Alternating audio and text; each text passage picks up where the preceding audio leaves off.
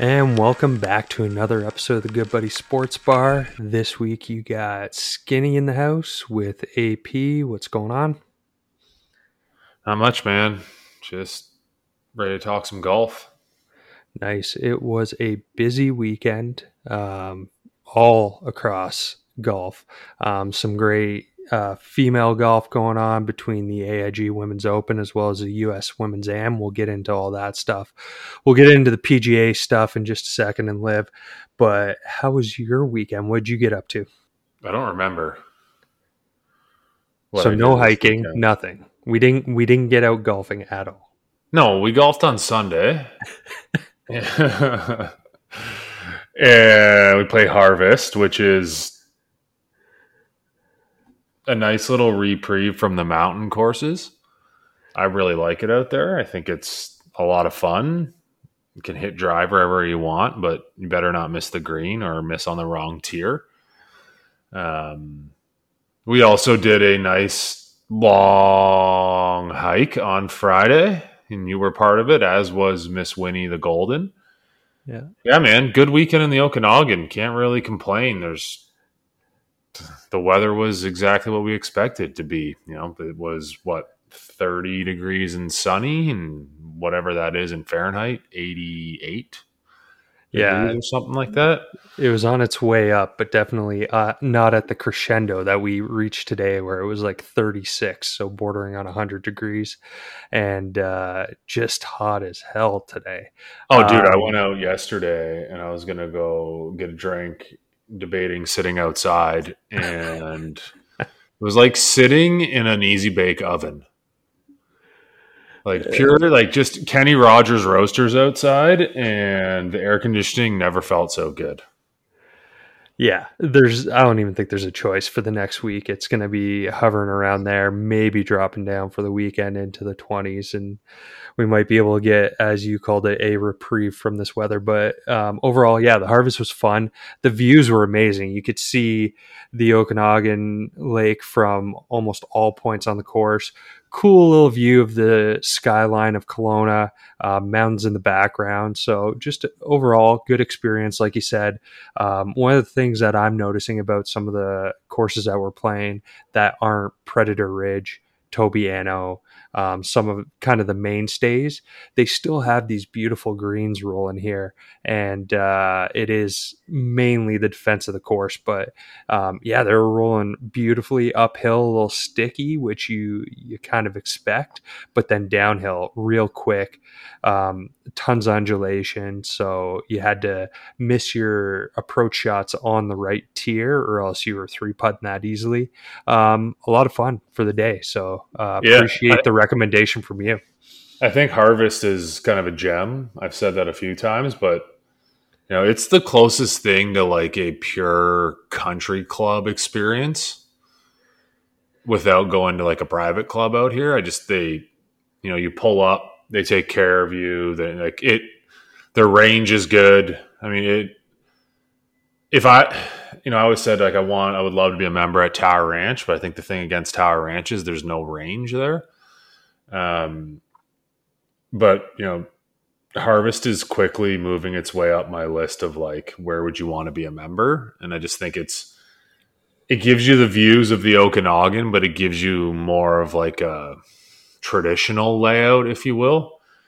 Um, yeah, I don't know. I, I, like it. It's like I said, it's slowly becoming one of my favorites, and you know, I'm. It's pretty easy to convince me to get out there for a round. Plus, they you know they have the local rate, so you're not paying the tourist rate, and it's good.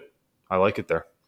Yeah, overall the staff was amazing, like real hospitable to us. And uh, the one thing that I really liked about the clubhouse is it had a great veranda for oh, some good old good fashioned veranda. sitting. Yeah. Always. Yeah. It reminds you of being down in Myrtle. Um, less humidity, all the heat. Um, yeah. Less alligators overall, too. that too. We have our own. We got like the coyotes and cougars, bears, all that good stuff. Yeah. All the other predators.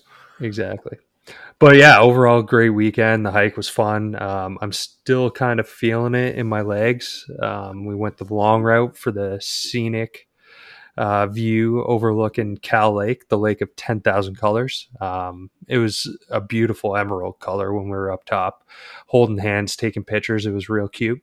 Um, but yeah, overall great hike. So thanks for guiding us on man. that. I went I went on one this morning. I went up Knox, but I did like uh, Paul's Tomb and then the Ogopogo Trail up to Pavilion and then over to Apex, and it was great. And then I get like a hundred yards from my car and decide that I'm going to blow a tire and roll my ankle like everyone expects me to do. So I've been icing it all day. It's not swollen, but like I made it all the way through it, like an hour and a half, hour and 45 minutes, maybe two hours. I'm legitimately a minute and a half from from the truck and I blow a tire. so The joys of being six foot eight and trying to hike. exactly and not paying attention where you're going and you know all the other things. And see people that's when accidents happen. But if Yeah. anybody's listening from destination bc uh, give them a shout out. We're looking for sponsors so if you want to chip in whether it be rounds of golf um, a little sponsorship hit us up. We're on instagram at the good buddy sports bar. Um, shameless shill there. So we'll we'll hop over. I think uh, good wrap up there. Um, from the weekend. It sounds like you had a good weekend. I know for sure I had a good weekend. Um, but yeah, we'll we'll hop into the PGA side of things. Um, another week, another Lucas Glover win. That lab putter is just making that thing such a weapon for him. Um, two weeks in a row, able to string them together. This time in a playoff, uh, winning over your boy Pat Cantlay, um, finishing Longest second. on the face of the earth. uh, yeah. Um, McIlroy finishes third. Fleetwood finishes in a tie for third. Also, Taylor Moore um, fifth. Corey Conners with a T6. So this is I was saying this as we were kind of getting into things here.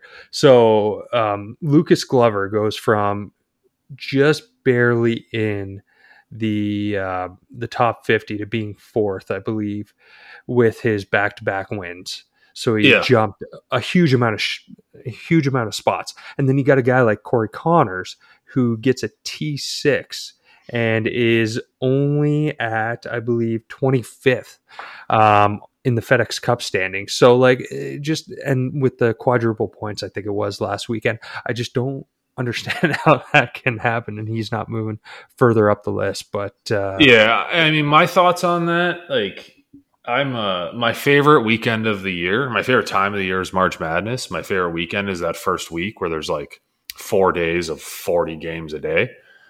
You know, and I I I have that same opinion about the FedEx Cup. You know, like, well, what's the next tournament? The top 50, I think. yeah, it's top fifty this week, so you had to get in. Yeah, and so you don't make next it- week is top thirty. Yeah, but like my opinion on it is it if you didn't make it in the top 50 of the first round, you're out. It's elimination. Enough of this points bullshit. You had the points to get in to give you your seeding and your ranking and all of that. First tournament, we cut you know, we cut 20 guys or 20 whatever it is. It's the top 70. So you cut the top 20. If you didn't make it in, you played like shit the first week, you don't get to make it to week 2.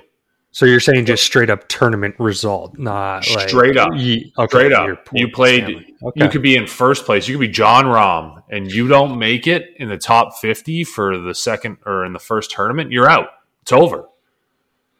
Okay, so flesh this out for me then.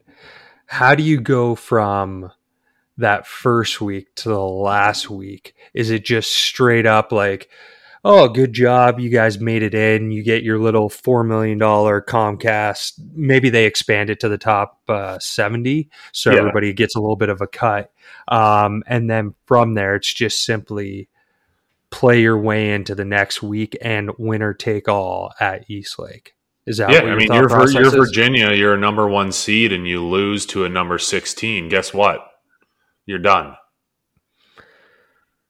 It's interesting. I I don't know if I agree with throwing out the full year's work. Full year Um, doesn't matter in any other playoff format whatsoever. Like the the number one seed in the NBA if they blow it to the number eight seed or one of the play-in teams, they don't get to like get another crack at it in the second round. Like you get, you're in the top seventy. You get to play in the first round of the FedEx Cup. You you don't make it in the top fifty for the next week. Guess what? You're done. And I don't know what golfers do in the you know when they get knocked out because every other like the hockey players are all like on the golf course, so maybe the golfers go fishing. But you know, you're you're Jon Rahm, and I'm only picking on Jon Rahm because he was number one. Um, but like you're Jon Rahm, you play like shit that first week. You don't make it in the top fifty. I can better start tying your lures up and get out there because you're done. Yeah. It's interesting, and I never thought about it the way that you put it there with the playoff analogy from other sports. And it also kind of ties back around to what we've been talking about the last couple of weeks when it comes to having a match play, play down in order to figure out who the champion is. So I get where you're going with it. Um,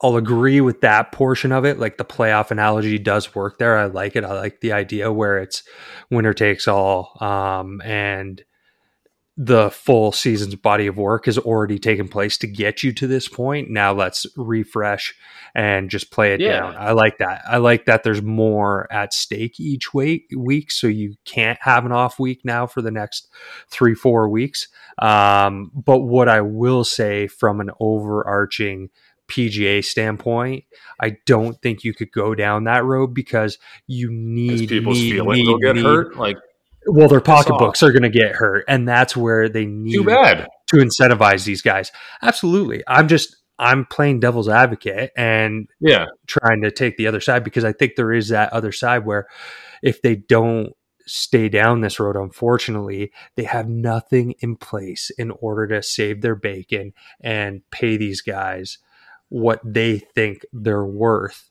And that's also why they went to this top 50 list for the signature events, which I'll talk about in a second. But yeah, um, yeah it's really just a money thing at this point. Yeah, but I, I like, you know, it, it's like an incentive based contract. Like you have to continue to perform. You don't get to make it to the the playoffs and then, you know, coast into the championship when you can turn it back on. It's like, no, you got to keep performing every week until the season is done. And I mean, the, the playoffs are done. You don't get to take a week off. It's kind of like the, you know, they've got these. So many guys would skip tournaments that they didn't really want to play in, right, in the regular season or in, in the the normal part of the year, and then they started incentivizing them to show up to specific events and things like that. It's like, no, you have to play in these tournaments, and your chance of making it through is entirely dependent on how well you play this week. And if you don't play well this week, you don't get in. It it's almost like the guys who, you know, they're struggling to get into a major, or they don't have their, you know, uh, exemption for a specific major, and then they have to grind it out. It's the same thing as you know JT trying to grind out getting in the FedEx playoffs he shouldn't have been able to just make it in the FedEx playoffs because he played well all year and then coast and with all his points until the next one. Yeah, like but it, they don't. That's where I'll disagree because he doesn't automatically get in because it is still a meritocracy in that sense where you still yeah I know I know way to get in. It was, so, it was a bad example. It was yeah, a bad example, but yeah. like you know, I will. I'll, I'll kind of cut you off because I like where you're going with it, and not to get too analogy rich here because I think you did a good job on the first one um, of the playoffs. I think that's a good crossover there. Um, I think, and I'll kind of sidetrack this for a second, just because it's something that I want to talk about, um, where the PGA is a rudderless ship and leadership is in total disarray. You got a guy in Monahan who's leading there, doesn't know what else to do in order to spice up this league. And we've thrown probably five or 10 things at the wall that they should be trying out, whether it be at the tail end of this year, going into next year. Um, they've had the time over the last two decades and they haven't done a goddamn thing. So um, that's one point, And that's why they have to kind of keep this thing the way that it's going because they have no other way to um, financially incentivize these guys outside the FedEx playoffs and the signature events. The second piece is from a total lack of leadership standpoint, there's way too much crap going around right now when it comes to Jay's right hand men and some of the stuff that's going on on the other tours. Um, the Tom Pernice story that came out of um, his abuse towards his girlfriend at the time, um, who was a contractor who was working for the PGA Tour, bringing in large contracts. I think something has to happen. If it didn't happen between the merger and Monahan and the PGA Tour standing so flat footed forever. And uh, it ha- hasn't happened yet. I don't know when it's going to happen, but something's got to change there because it's an absolute sideshow right now when it comes to the leadership there. Yeah, it the PGA Tour has survived on this in quote, this is how we've always done it for so long. And that works until you have a young upstart that comes in and disrupts everything. It's the same as every other business on earth. And then it forces you to make changes. But what it also does is starts to peel back the onion, which is what we're seeing with the PGA Tour, where, you know, even going all the way back to, you know, how much money were they actually making and how much money could they actually have paid for tournaments and players and things like that. And I think it's just a matter of we wouldn't know any of this if LIV hadn't come around. Well, you brought it up too, and I thought it was a another one of your tin hat um, conspiracies, but r- really they wanted this merger to happen not because they actually want to merge with the PIF. They may need the money, but I don't think that was the main reason. I think the main reason was to take those lawsuits off the table because they didn't want some things to be coming becoming a public. thousand percent. Also, the other thing that they're really screwing themselves on here is they've been a not for profit for all these years. And I think this is going way back to probably when the PGA Tour was founded. They were able to find a way around it because of the Good Old Boys Club. But now I think people are so enraged with what's going on and uh, the way in which Monahan's handled all this stuff that uh, I think this is going to turn into a bigger issue than the PGA Tour wanted it to. So it's it's really creating a bunch of chaos for them which yeah, is good. A, a thousand percent. The the lawsuit and all that and all of that, and the reason they made this deal was all because of leverage that you know PIF and LIV and whoever else had on them.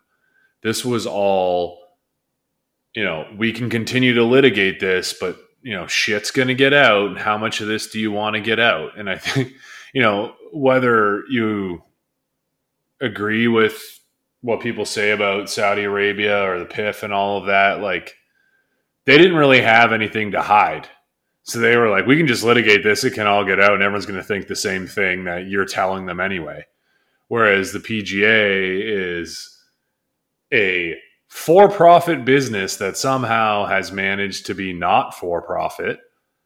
And there's all kinds of skeletons in the closet, you know, and they it is it came out and or it came up and they got screwed on the leverage. Yeah, and um, just kind of to wrap this up because I don't want to let this take too long, and I also don't want it to seem like I'm taking the righteous side of this because I understand that money comes in different forms, power comes in different forms. Um, it's more so the ineptitude of Monahan that I'm screaming about, whether it be um, his ability to negotiate, to be a forward thinking leader.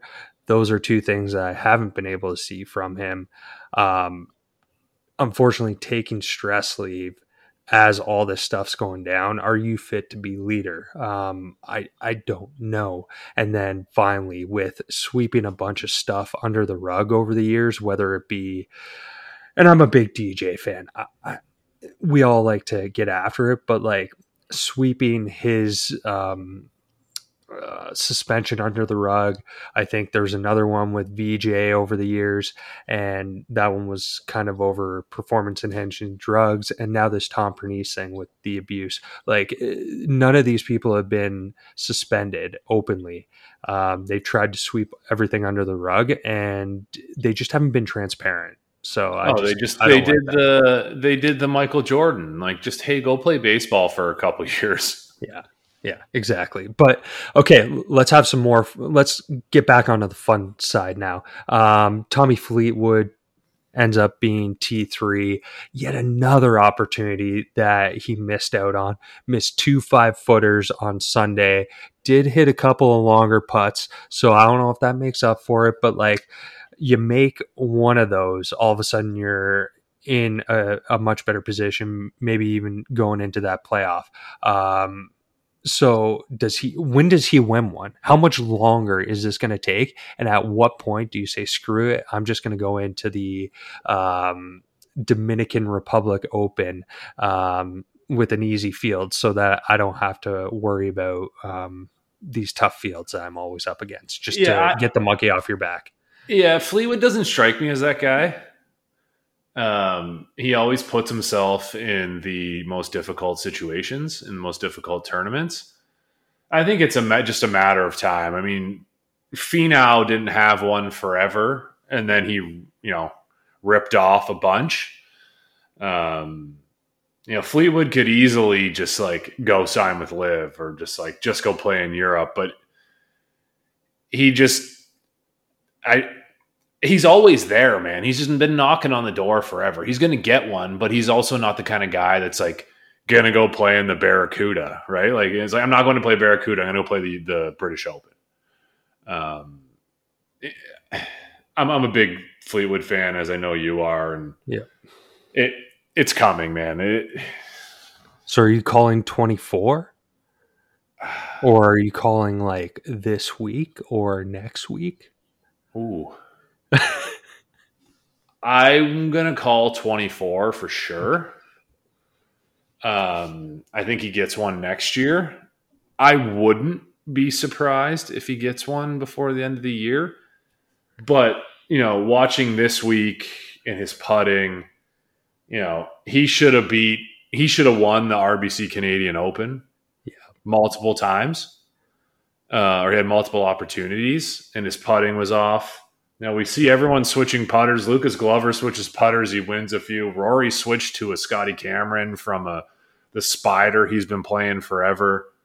You know, Fleetwood's a TaylorMade guy, and he's still using an Odyssey putter. And you know, you should I'm go to some Toulon. random dude. That, I'm just some random dude that lives in the Okanagan that has a podcast that you know a couple people from Germany listen to and a couple Australians. But like, hey Tommy, go find a new putter, bud. Like maybe go see if you can get the exact same model but right-handed that Harman uses or something, or get the lab putter that Glover's using. Like it's his The, putter. uh, Everything else but his game is solid.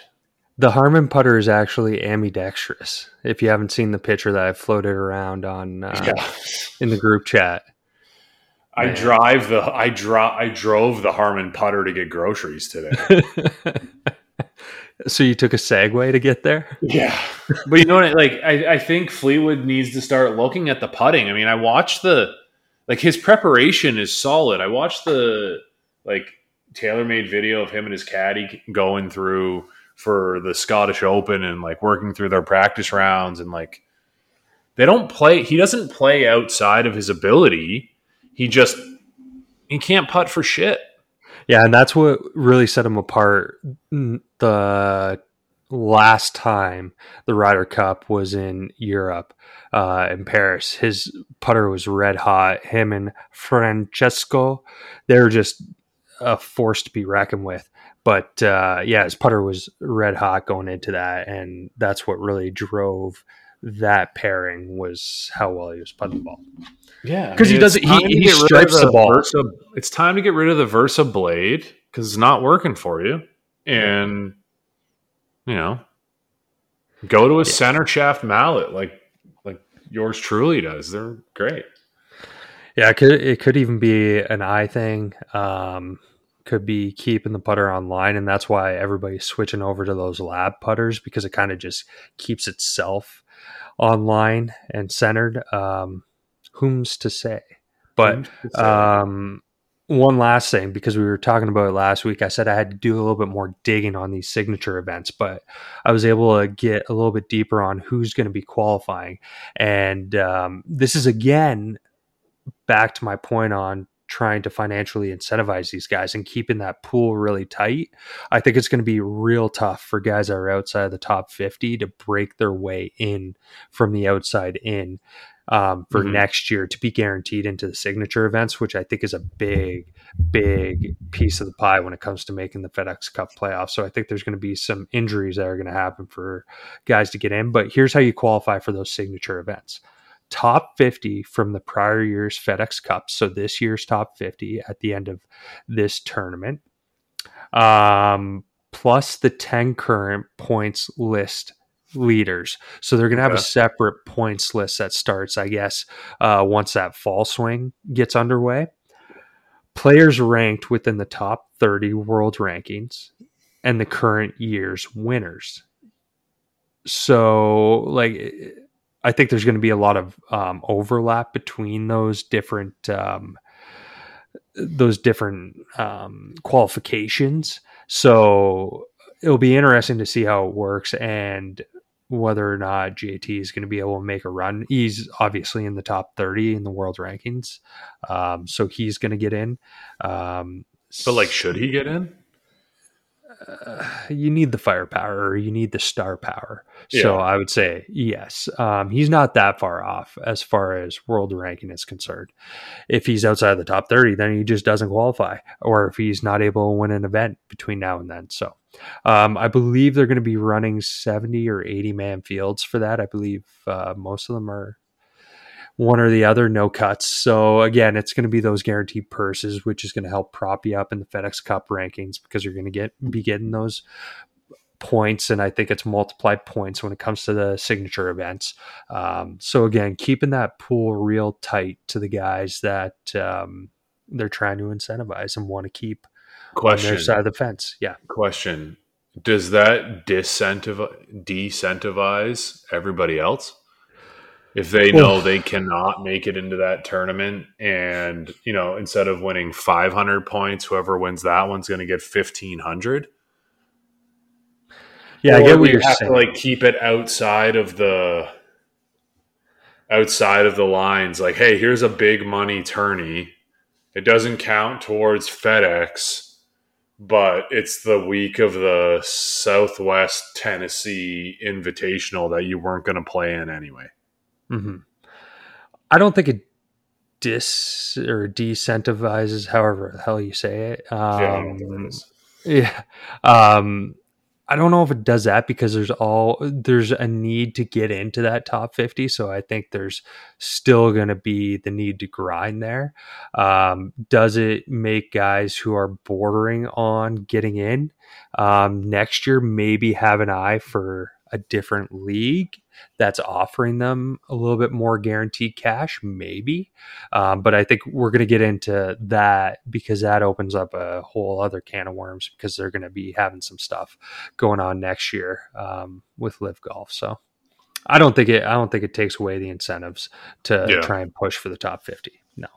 Yeah, I mean, but, I, I, like the idea of those events. You know, it's it's arguably like a, another layer of majors, if you will. Um, you know, bigger prize pool, selective entry. You know, some somebody. You know, I'm going to use Sahith Theegala. Like, I feel like he's on the cusp right now, and you know, he starts out next year hot.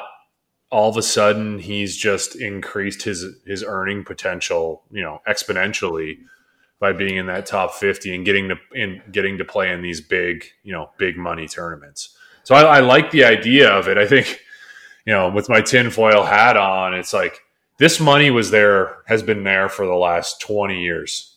Yeah. You know it's kind of goes back to like i was thinking about this before and like the ufc th- side of things. Like ufc fighters don't get paid like prize fighters in boxing, you know? And what Liv has done is essentially become Don King and the rest of the the boxing world where they're going to pay you know a bigger chunk of what they're making whereas the UFC, you know, you have to be one of the top guys, then you you still don't make a huge amount. Maybe some of them get a pay-per-view cut. But that's kind of the analogy. I was thinking about this this week. Like that's kind of the analogy between like LIV and the PGA is, you know, the prize fighting boxer pay per view side of things, like Floyd Mayweather, and then like the top UFC guy. He doesn't make a fraction of what Mayweather does, even though his fights may bring in just as much money in pay per views. Yep. Yep. No, I hear you. Um, okay, so I think we've squeezed all the juice out of that orange from the PGA side. Let's hop over to the LIV side. I don't want to spend a whole lot of time on the results. I just want to bring up the fact Cam Smith runs away with it. A couple of six shots out of trouble, one off the cart path after taking that drop from the house um, with his three wood. Just a ridiculous shot that he hit there. Um, how how those guys pick it clean off of stuff like that just boggles my mind because I would have a dent in my club face um, because I don't know where the bottom of my swing is. But um, well, the, I think I think to that, just to touch on that joke for a second, it's the same thing we said about Charley Hull at uh, Torrey. Like the pros don't have to worry about their gear. So there you remove that like worry out of the swing and then it becomes more fluid. Just like yeah, when she ripped it from under the tree, like we'd be worried about roots and rocks and things like that because we got to pay for this three wood that I'm about to hit. Whereas the pros, and I know it comes down to skill and all of that, but there's a certain factor in there when we try and hit things or decisions that the average golfer would would make that do come back to like I just got this stealth three wood. I don't want to hit this off the cart path. True. Yeah. You know? I get where you're going with it. Um so anyways, six shot, um, good anyway, one for him. Finishes off, yeah. Um dash twelve to to take it. I think he ends up winning by seven two other results I wanted to bring up because everybody's been talking about Ryder Cup teams, who should be taken, who shouldn't be taken. I don't think a whole heck of a lot changed this week from that perspective. I'm still in the camp that JT shouldn't be making it if it's merit based, if it's team based, and you're worried about bringing the best quote unquote team and who can assimilate into that team better, then I can understand it. Uh, but Pat Reed gets another top five. Bryson was the hot thing last week, and people are still pushing for him. But I think if you had to pick anybody outside of a Brooks on LIV, I think Pat Reed is that guy. And unfortunately, he's not going to get a fair shake just because of his past. Um, and fully understand why. I haven't always been a big Patrick Reed guy, but I understand that his game holds up real well in these big spots. Great putter, um, and well, Captain America, so he can take that sort of heat off the rest of the team. Um, but those are kind of the only two other results I wanted to bring up. Um, I don't yeah. think the results are a big deal, but yeah, anything else you got to add from a results or? Well, I think Cup? the Ryder Cup's an interesting one because you know, we talked about this last week, and you know, the point you were making was you need guys who can hit putts, right? And that's why I mean that's the exact reason why you know we talk about Patrick Reed, and I agree with you. The guy can putt and he can putt under pressure, but no one is hotter with their putter right now than Lucas Glover. Mm-hmm. And if you're looking at who makes the team, if there's a last spot, I mean, the guy's never been on it. He's a former major winner which yeah. I think doesn't get enough press. And he's won two in a row, and his putter is absolutely lights out. Like you're, if you're going to find someone that you're going to pick that last spot for, if you had to do it today, it'd be Lucas Glover, hands down. And that's why the spot was made. Your other favorite player, Billy Horschel, uh, it's the Billy rule, right? So you you almost got to use it for what it was created for. Um, and to your point, he's been hot with the putter after he went to that lab putter. He's always been a good striper of the ball um, playing a bit older Srixon driver and a very good driver of the golf ball. So like he's got all the the key points that you need. I think he's probably one good finish away in the last two events from getting onto the team. Now it's just that last spot that I think we're looking at because I think it's going to be pretty chalky coming up to that point um, for the team, and then yeah, it's it's kind of either between I think like a JT, Lucas Glover, um, and maybe a Pat Reed if they really wanted to make a stretch pick there. So yeah, I hear that. Yeah. The the bigger thing that I saw coming out of the week, and we talk about advancements to the game and um, incentivizing players a little bit differently. Um, LIV players, I was reading this online, um, are actually allowed to have their own teams follow them during rounds within the ropes. Um, so the example that I'll go to is Bryson. Um, Bryson's had his camera crews following him throughout the rounds in order to create his own content for his YouTube channel. I love that. Um, the PGA does not allow any of that. Like they own the cameras, they own your kind of rights when it comes to any of the footage that they have. Um, really the only thing that's allowed or the only cameras that are allowed within the ropes right now i think are the netflix documentary full swing. Um, right. outside of that i don't think they're allowing anything and everything's got to go through the mothership. So i just uh, i find it uh, very interesting. It's very cool that they're allowing that to happen because not only are they allowing the players to grow their own brands, but they're also growing the LIV brand and growing the game in general because each player is going to have a different idea of how to go to market and it'll be cool to see how they all do it um, if they end up doing this um, individually. Yeah i mean it's kind of like when the ncaa didn't let players make money but they were banking billions off their likenesses you know? Mm-hmm. and LIV, LIV is realize that this is a social media world and you want to keep people happy you can't limit the amount of money they can make so and, I, I, love that. I think that's great. I think that's a super smart idea that they did. But the PGA is just the you know the way we've always done it, and we get we own all the rights, and we get to do this, and we get to do that, and you're limited by what's in the agreement. You know, yeah, I, just just wait until the valuations come for the teams down the road, and right. that's where I see this coming to be a big piece of that pie. Is um, when those teams are worth something, when they start having big time sponsorships, um, that's going to be where this all comes to kind of a crescendo and why they started to allow the guys to do this. Yeah, no, for sure. So, speaking of the team aspect, another piece that was added to LIV Golf this week is the ability to trade players between teams. And one of the things I was reading was um, the other piece is free agency that's going to be coming up here over the winter. So luring some of those players from other teams. Maybe there's a guy that got on a bit of a heater at the end of the year. Maybe you can um, incentivize him by getting a couple extra points off the team yeah. aspect, or maybe you can lure him by paying for his travel, stuff like that. Maybe a family vacation, a car, a jet, something, um, depending upon who the nice. player is and what the level is. Yeah, I'm throwing some of these extremes out there, but like all jokes aside, it'll, it'll be kind of cool to have this trade aspect so it keeps you engaged throughout the off season, depending upon how long this off season is, because I think there's been too many gaps in between events. So they got to tighten that up in the future. But overall, I'm, uh, they're just having fun with it. And they're taking, again, some of the best aspects of European sport and implementing it all at the same time.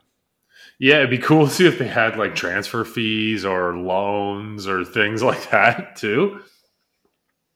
Like, imagine that you got Matt Wolff who's playing like absolute dog shit, and you're like, yeah, you can go sit on the sideline. We're going to loan such and such from the other team. That'd be yeah, cool. exactly. We're going to pay two million bucks to have Brooks play for us in this tournament, so we can win four.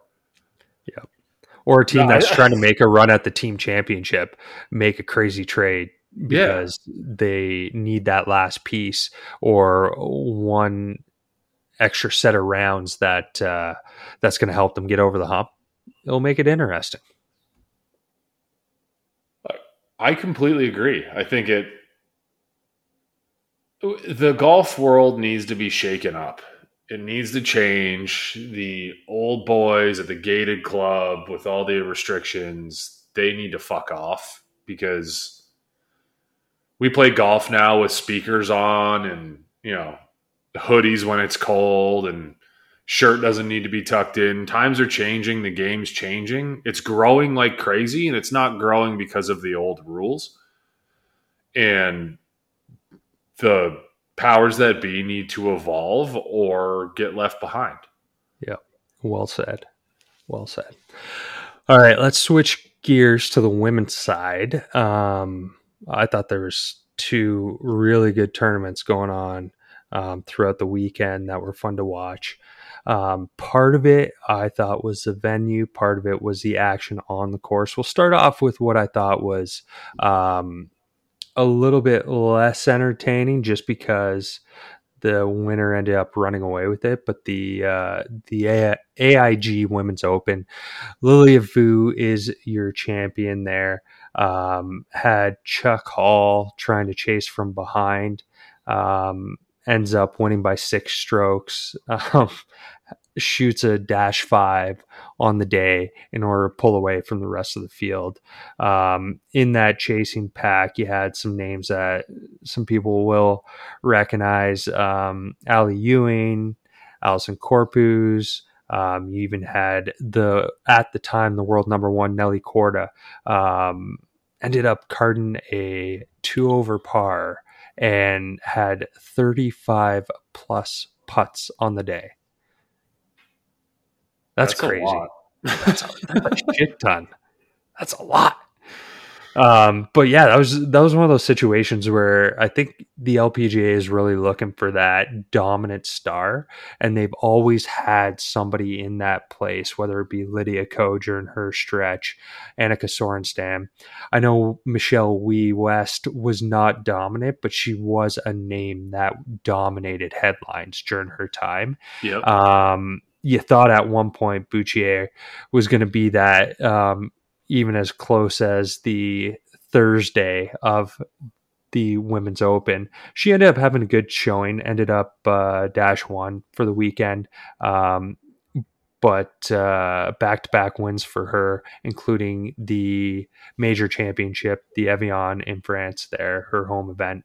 Um, but yeah, I think they're still looking for that star to break out um, currently. And my question to you is going to be Is parity good for the sport, or does golf need that dominant player in order to create the buzz? I think you need a group of dominant players, plural. Okay. I think, you know,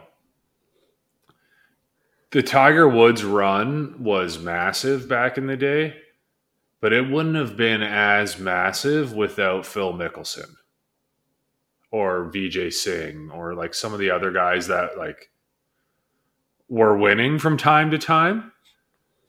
You know, I like watching women's golf. I think it there's a lot to be learned for the average golfer from watching women's golf. But like, you know, I watch it because I want to see what Charley Hull's going to do. She doesn't play it as conservative as everybody else. Like I want to see how she how aggressive she's going to be at things. You know, watching it where, you know, there's a full pack that are all within two strokes of the of the lead and they're all plotting their way around and it's the smallest mistake and like the littlest risk that gets there. I don't think is a exciting product. Um, but I think, you know, if you can really you know lean into five six of them that are always battling it out maybe even like three or four. I think then you get the attention and you get some excitement around the game. Yeah, and one stat that I kept on hearing, and it changed after the tournament, but at the time it was 21 of 22 LPGA major winners had been first time winners.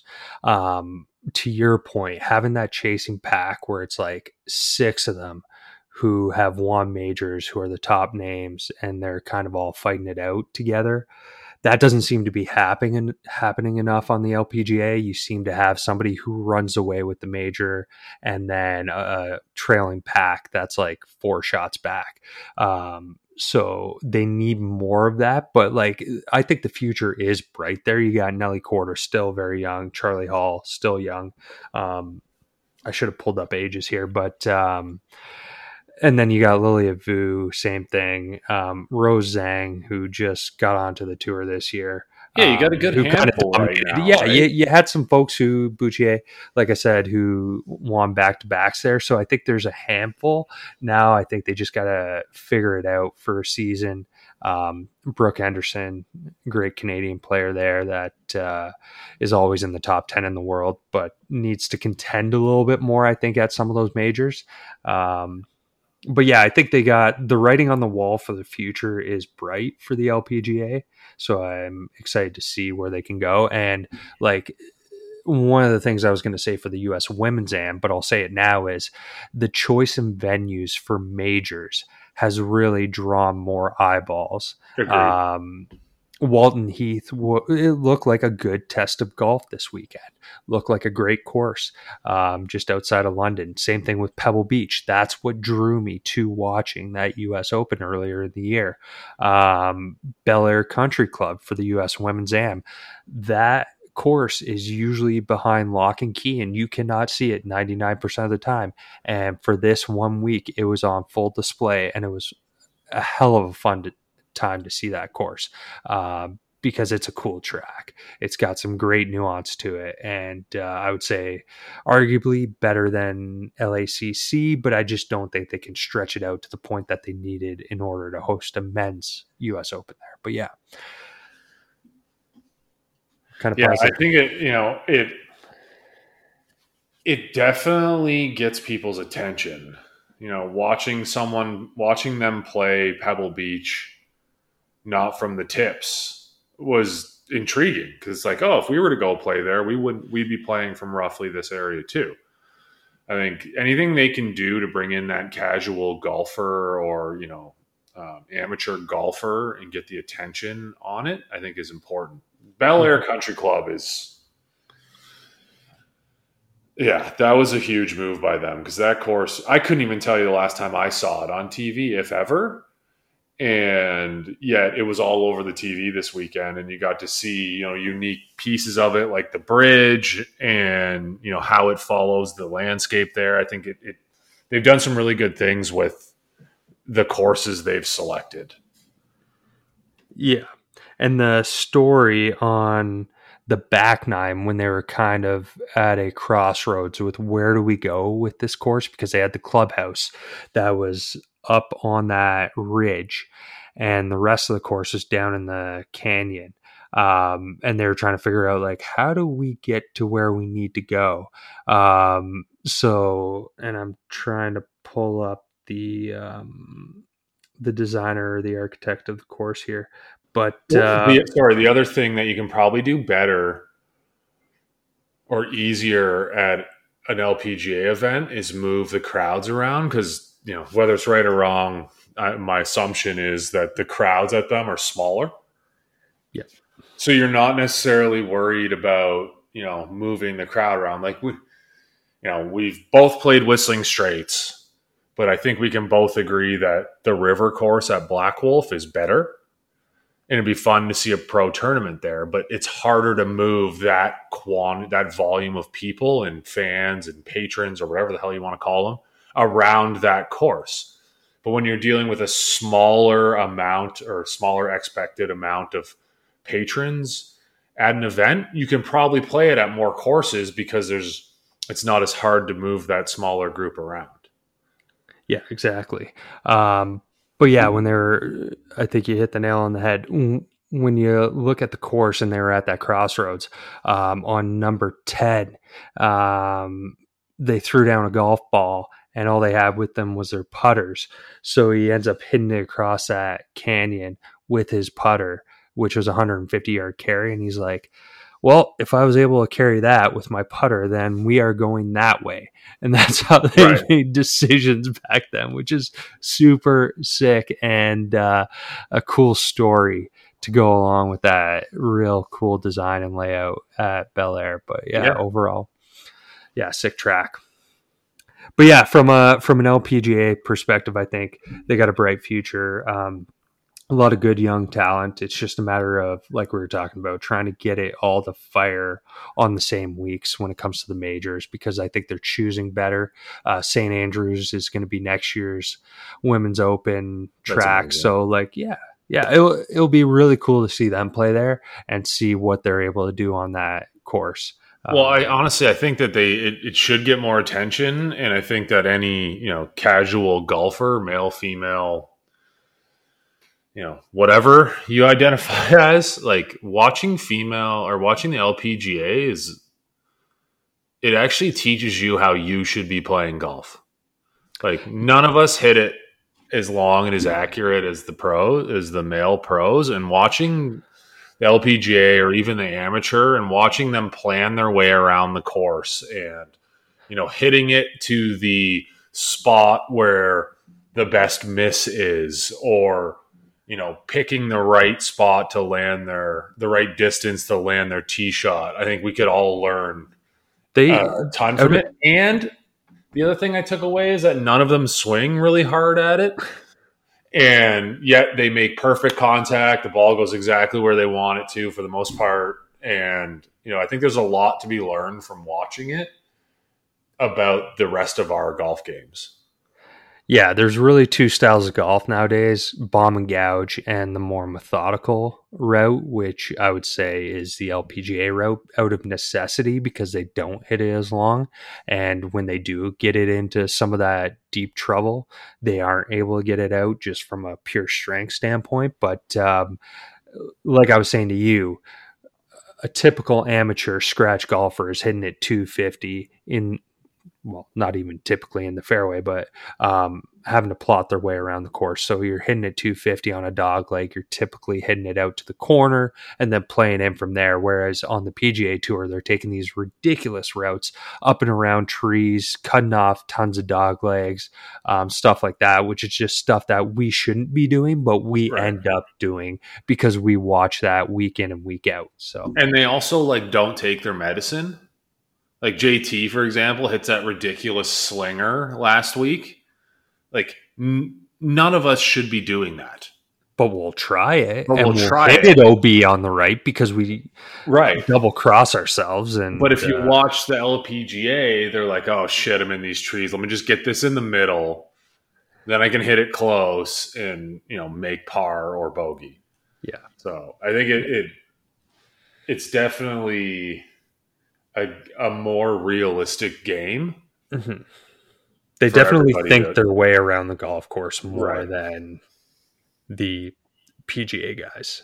Yeah, sure. exactly.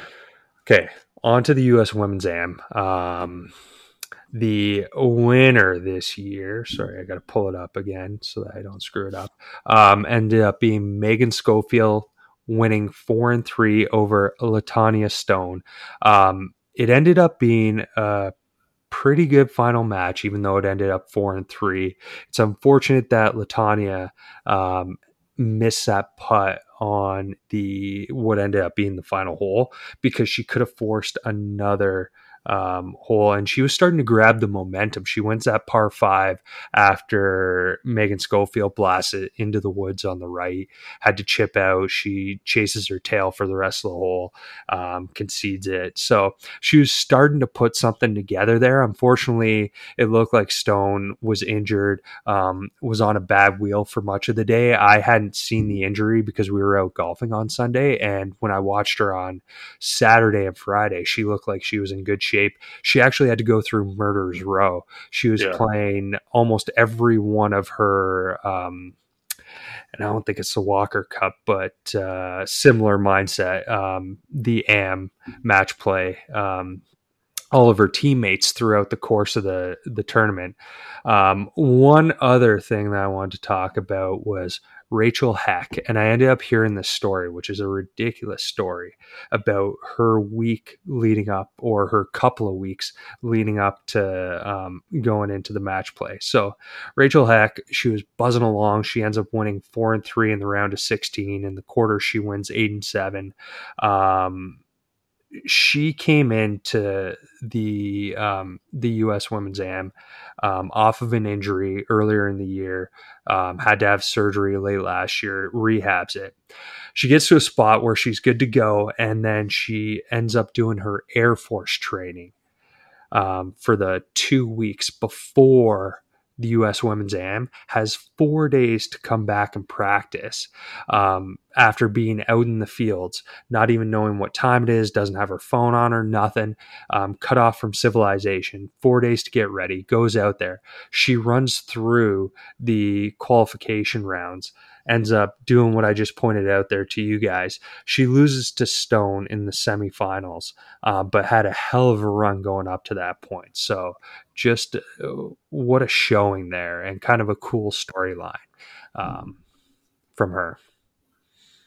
Yeah, I mean, she put on a show too. Like, she played really, really well. I think, you know, Stone is the one that is the most impressive like the, the, just the mental fortitude to make it through that murderer's row of people from where she was ranked like you can't you can't falter for falling short at the very end.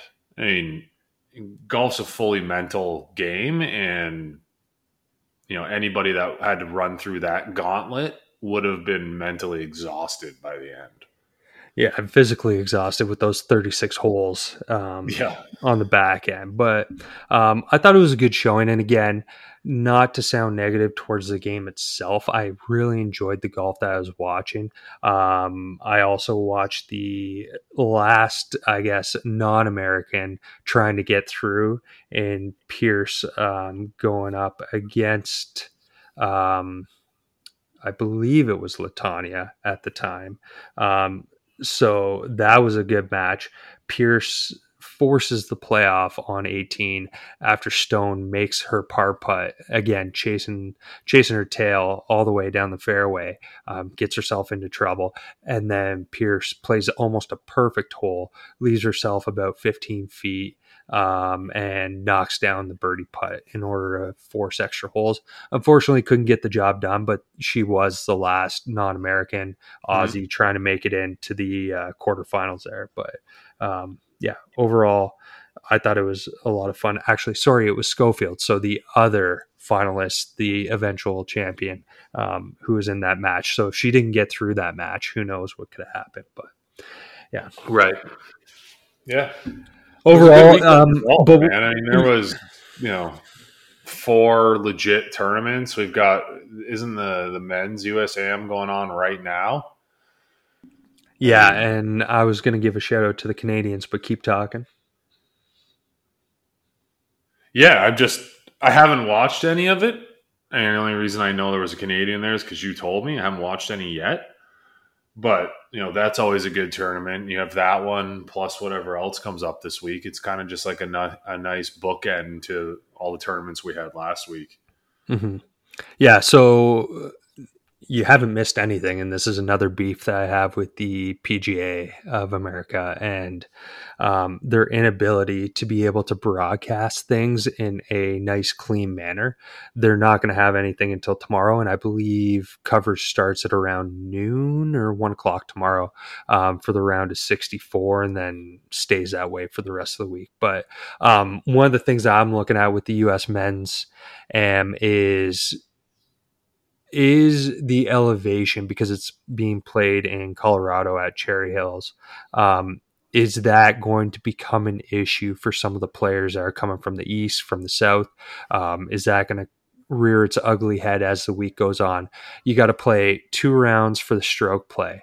And then if you make it to the finals and you eventually win, you have to win seven matches, or sorry, um, five matches with six rounds because it's 36 on the Sunday.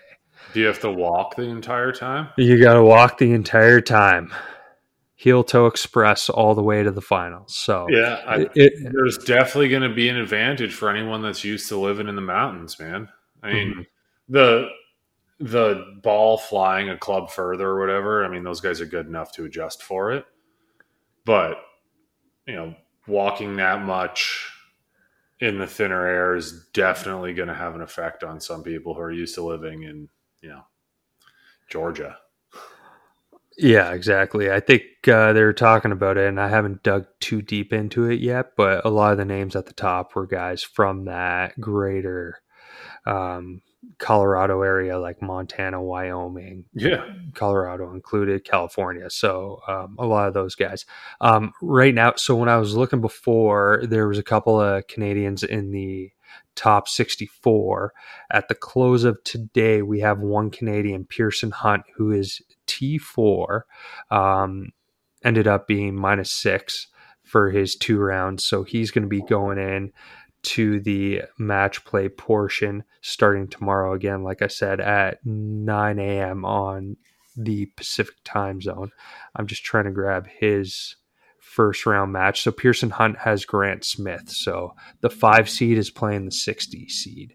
Um, for all the Canadians out there, keep an eye on him and hopefully he can make a run.